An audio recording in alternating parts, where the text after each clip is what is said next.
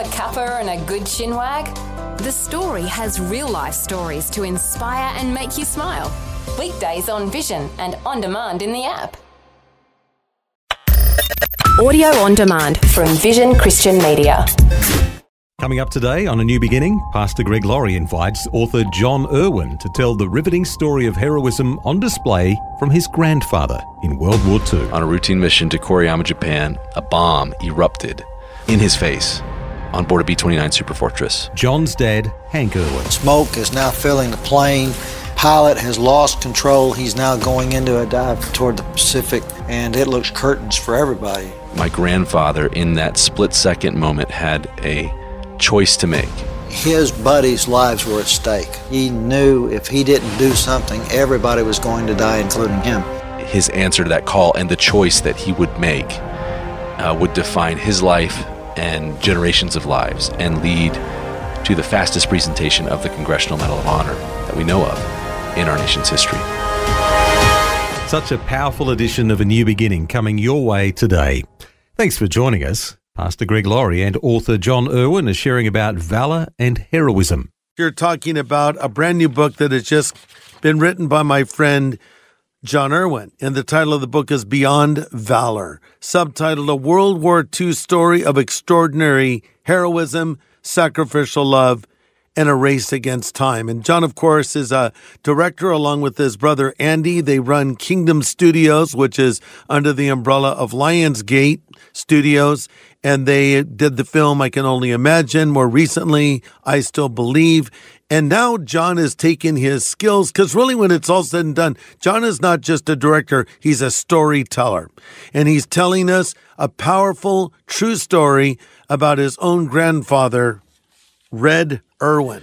Yeah, that's right. You know, uh, we call Kingdom a, a story company, and uh, you know, we love to tell stories that move people, that are entertaining first and foremost. Um, mm-hmm. And we just feel like the right story, you know, can can change your life. And we love uh, stories that uplift and inspire and spread the hope of the gospel to the world, you know, mm-hmm. through entertainment. And uh, that's the goal. And God is at work in Hollywood, and uh, even in the midst of the year that we're having, and it's it's a wonderful opportunity to be able to tell stories mm. that can change lives. And and uh, so this is our first book. Well, it's really a story of heroism. And, you know, I think we throw the word or the term hero around rather loosely. If a guy knows, you know, five chords in a guitar, he's a guitar hero. If he can drop a ball in a basket or catch a pass, he's a sports hero. But though those are impressive acts, they're not really heroism. A hero is someone that sacrifices, uh, someone that puts the needs of others above himself. And your grandfather was a real hero.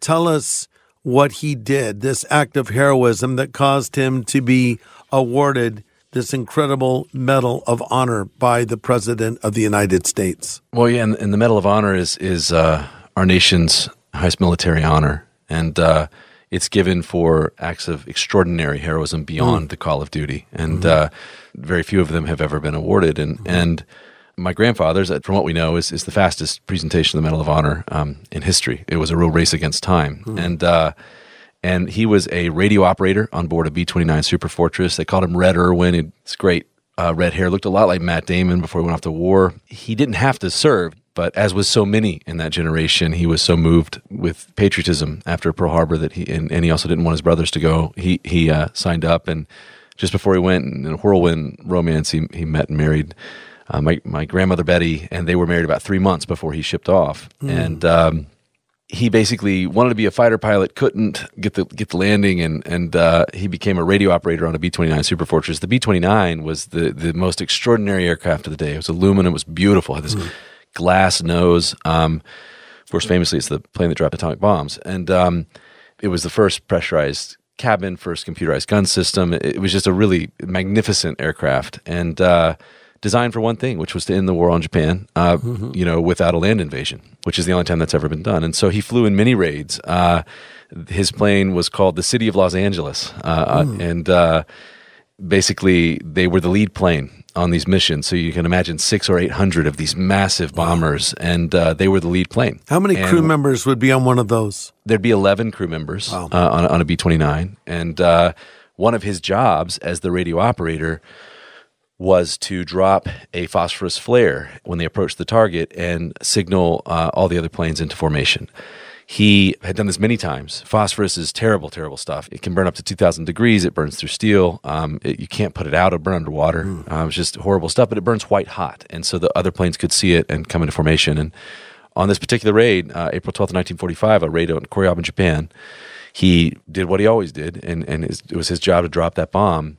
And they hit an air pocket and instead of the bomb deploying, it shot back up in, into the plane and exploded in his face, oh, uh, and filled the plane with toxic smoke. And wow. the plane went into an immediate dive, and they were only at oh. fifteen hundred feet. And it was really just a question of whether they were going to crash into the ocean and die, or whether it was going to erupt the six tons of bombs on the plane mm. and and you know explode all the planes around them. And mm. uh, my grandfather was very devout and he said on the plane he felt a, a presence with him on the plane. Uh, it, it, blinded him. It severely burned him. Uh, just that first explosion, and in some sort of a superhuman shouldn't have been able to do it act. He just felt a, a peace and a presence with him. Felt God with him on the plane, and he went for the bomb instead of away from wow. it. And he found it, clutched it like a football, and began about a twenty foot march to the front of the plane, and just erupted like a human fireball. Mm. And uh, moved had to move a navigator's table. It seared his handprint in the nav- navigator's table, and got to the front of the plane. And there was a colonel on board, Colonel Strauss, uh, that was sitting in the co-pilot's seat. Very calmly said, "Excuse me, sir." Uh, and over his shoulder, he got the bomb out of the plane through the window. Smoke cleared the plane, uh, and they pulled up at 300 feet, just seconds uh, from disaster. Yeah.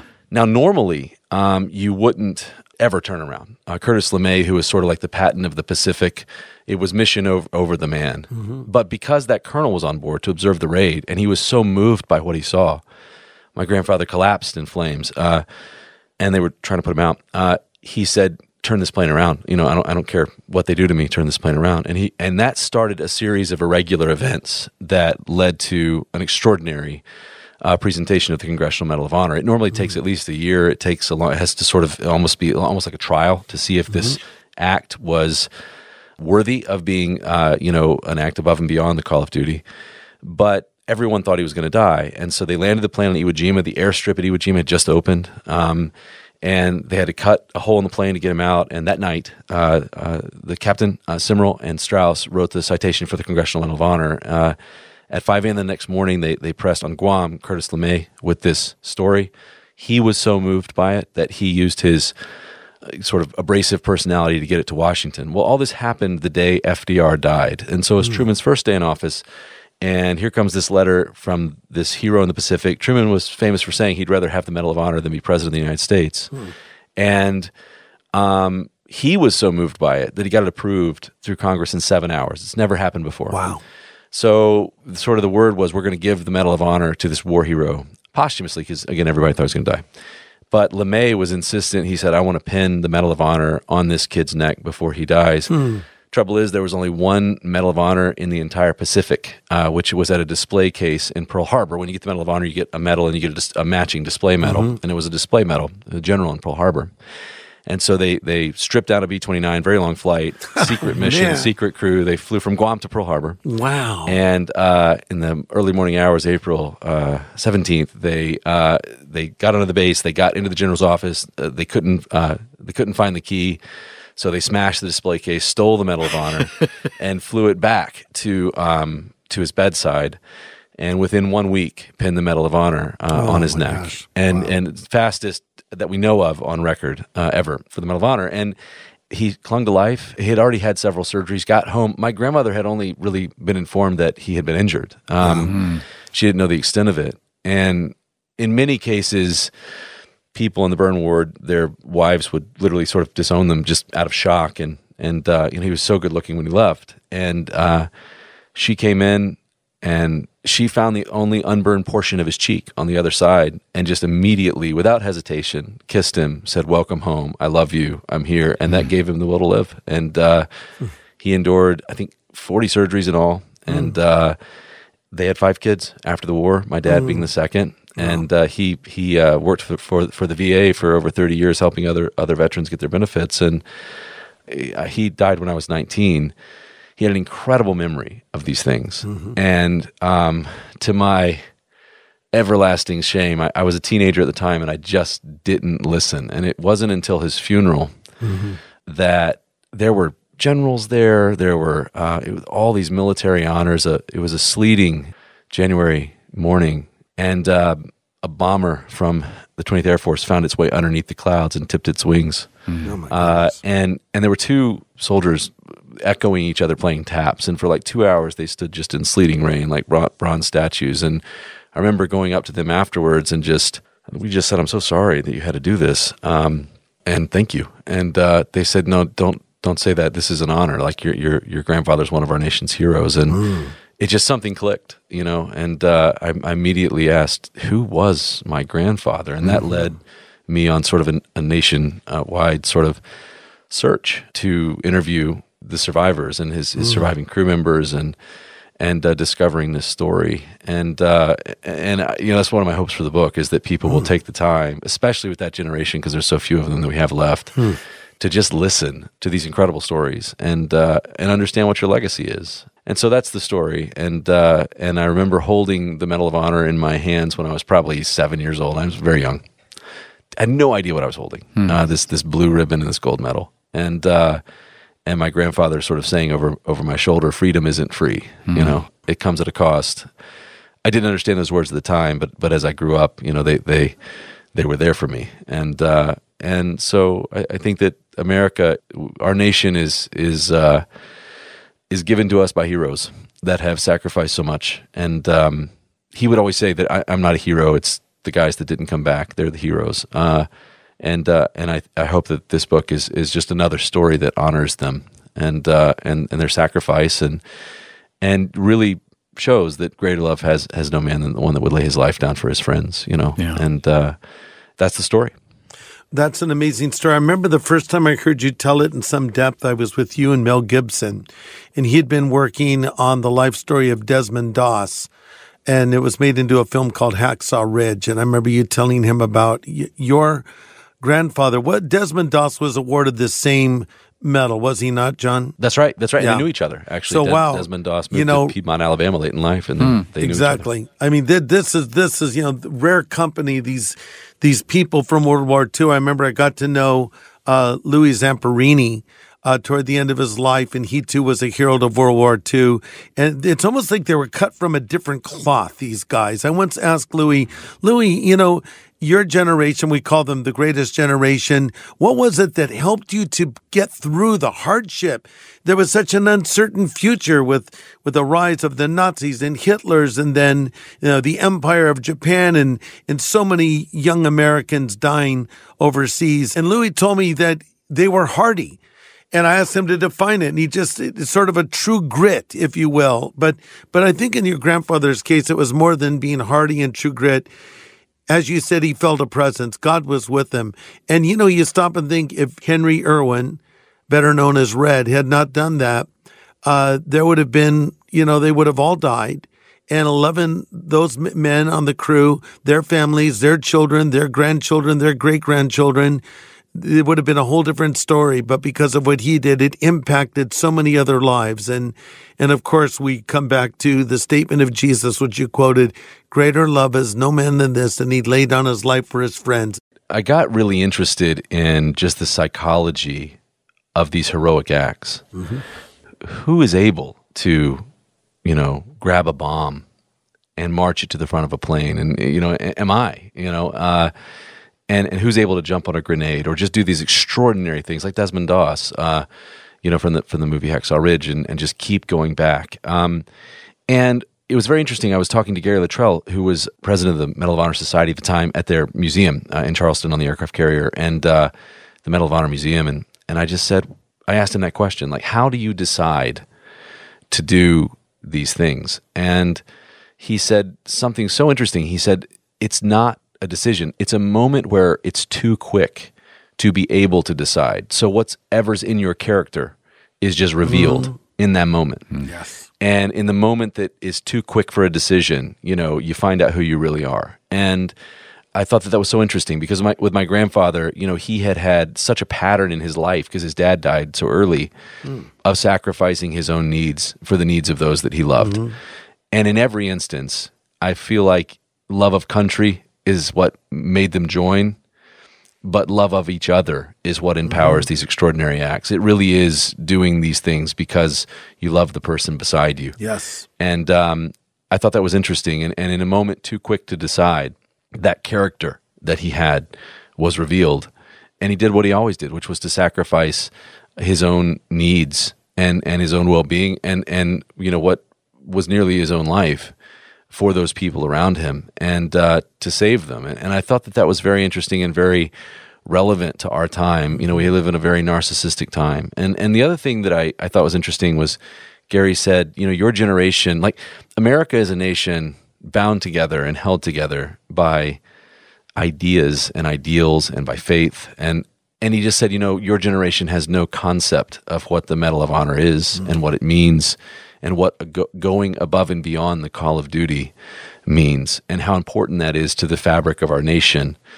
It's being lost. At the time, there was only about 50 living recipients of the Medal of Honor. Most of them were over 50. There's been some young uh, people more recently, but there was this fear that the legacy of the Medal of Honor will, will sort of fade away. And, and again, I think it's such a biblical thing. It's, you know, Jesus said, if somebody asks you to go one mile, go two, do more than is required of you. Uh, and, and that, that is what landed with Andy and I's film careers to go further and do more and go above and beyond. And, uh, and I think there's a lot to learn uh, just through studying heroes and what empowers them to do what they do. And again, my, my, my grandfather's faith was such a huge, he was, he was very devout. It was such a huge part of, of his ability to do this. And uh, the last conversation I ever had with him, he quoted the verse, you know, where Jesus says, I'm the way, the truth, and the life, and no one comes to the Father but by me. That was the last conversation I had with him. And uh, I, I think legacy is this interesting word. You know, it's something that you receive, and it's also something that you that you give. And you you can't really know where you're going until you understand where you come from. And so for me, it was a big part of understanding my own legacy and understanding uh, my own heritage. You know, which like the psalmist would say is good, and uh, to then understand, you know, who, the legacy that I, I wanted to pass down. And uh, and I, I just can't recommend enough. I would give anything to go back and revisit those conversations uh, as a man, you know, as a boy.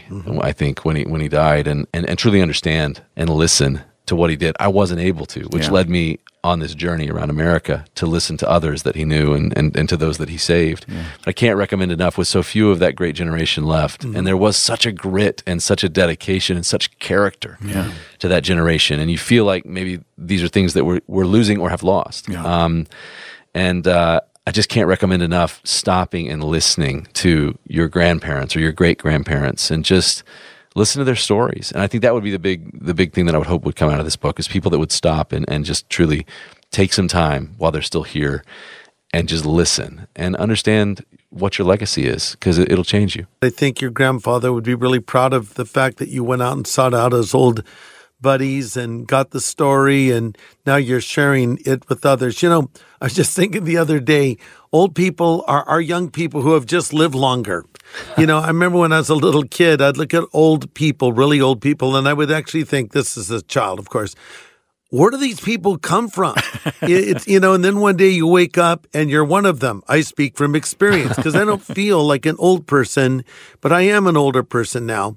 And and I think a lot of times we look at older folks and and we see that maybe they're not as mobile as they used to be, or they're having the challenges that will come to everyone in time. But what we fail to see is they have all of that wisdom, hopefully. Now, look, not all old people are filled with wisdom. Mm-hmm. There are some people that literally have wasted their lives, but then there are those that have lived wonderful, interesting, important lives, and there's so much to learn from them. And I hope someone listening to me right now will take time to learn your family history from your grandparents or even great grandparents if they're still living. But Jon has taken that to the next level as he's researched the story of his grandfather, Henry Red Erwin, and he's put it down in a powerful book. Uh, that you can now get for yourself and read this amazing story. The book is called Beyond Valor. It's a story of a true American hero, but also it's a story of a man who was motivated by his faith. And the last thing he said to his grandson, or at least the last thing his grandson, Jon, remembered in their conversation was he quoted Jesus in John 14, 6, where he said, I am the way, the truth, and the life, and no man comes to the Father but by me. Because of the sacrifice of Henry Erwin, uh, many people are alive today. And so this is a story you need to hear, and it will inspire you and encourage you as well. You've been listening to A New Beginning with Pastor Greg Laurie from Harvest Christian Fellowship in Riverside, California, USA. And he's been sharing with author Jon Erwin about the heroism display by his Medal of Honor winning grandfather. It was a message called Beyond Valor, the Red Erwin story. Interview with Jon Erwin. Well, tomorrow, Jon comes back for more from this story of heroism and dedication to God. Join us again then for a new beginning, same time tomorrow with Pastor Greg Laurie.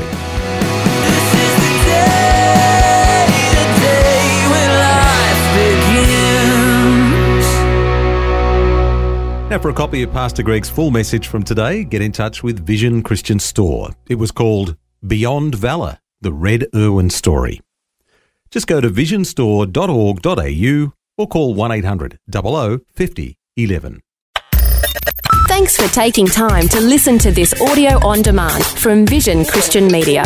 To find out more about us, go to vision.org.au.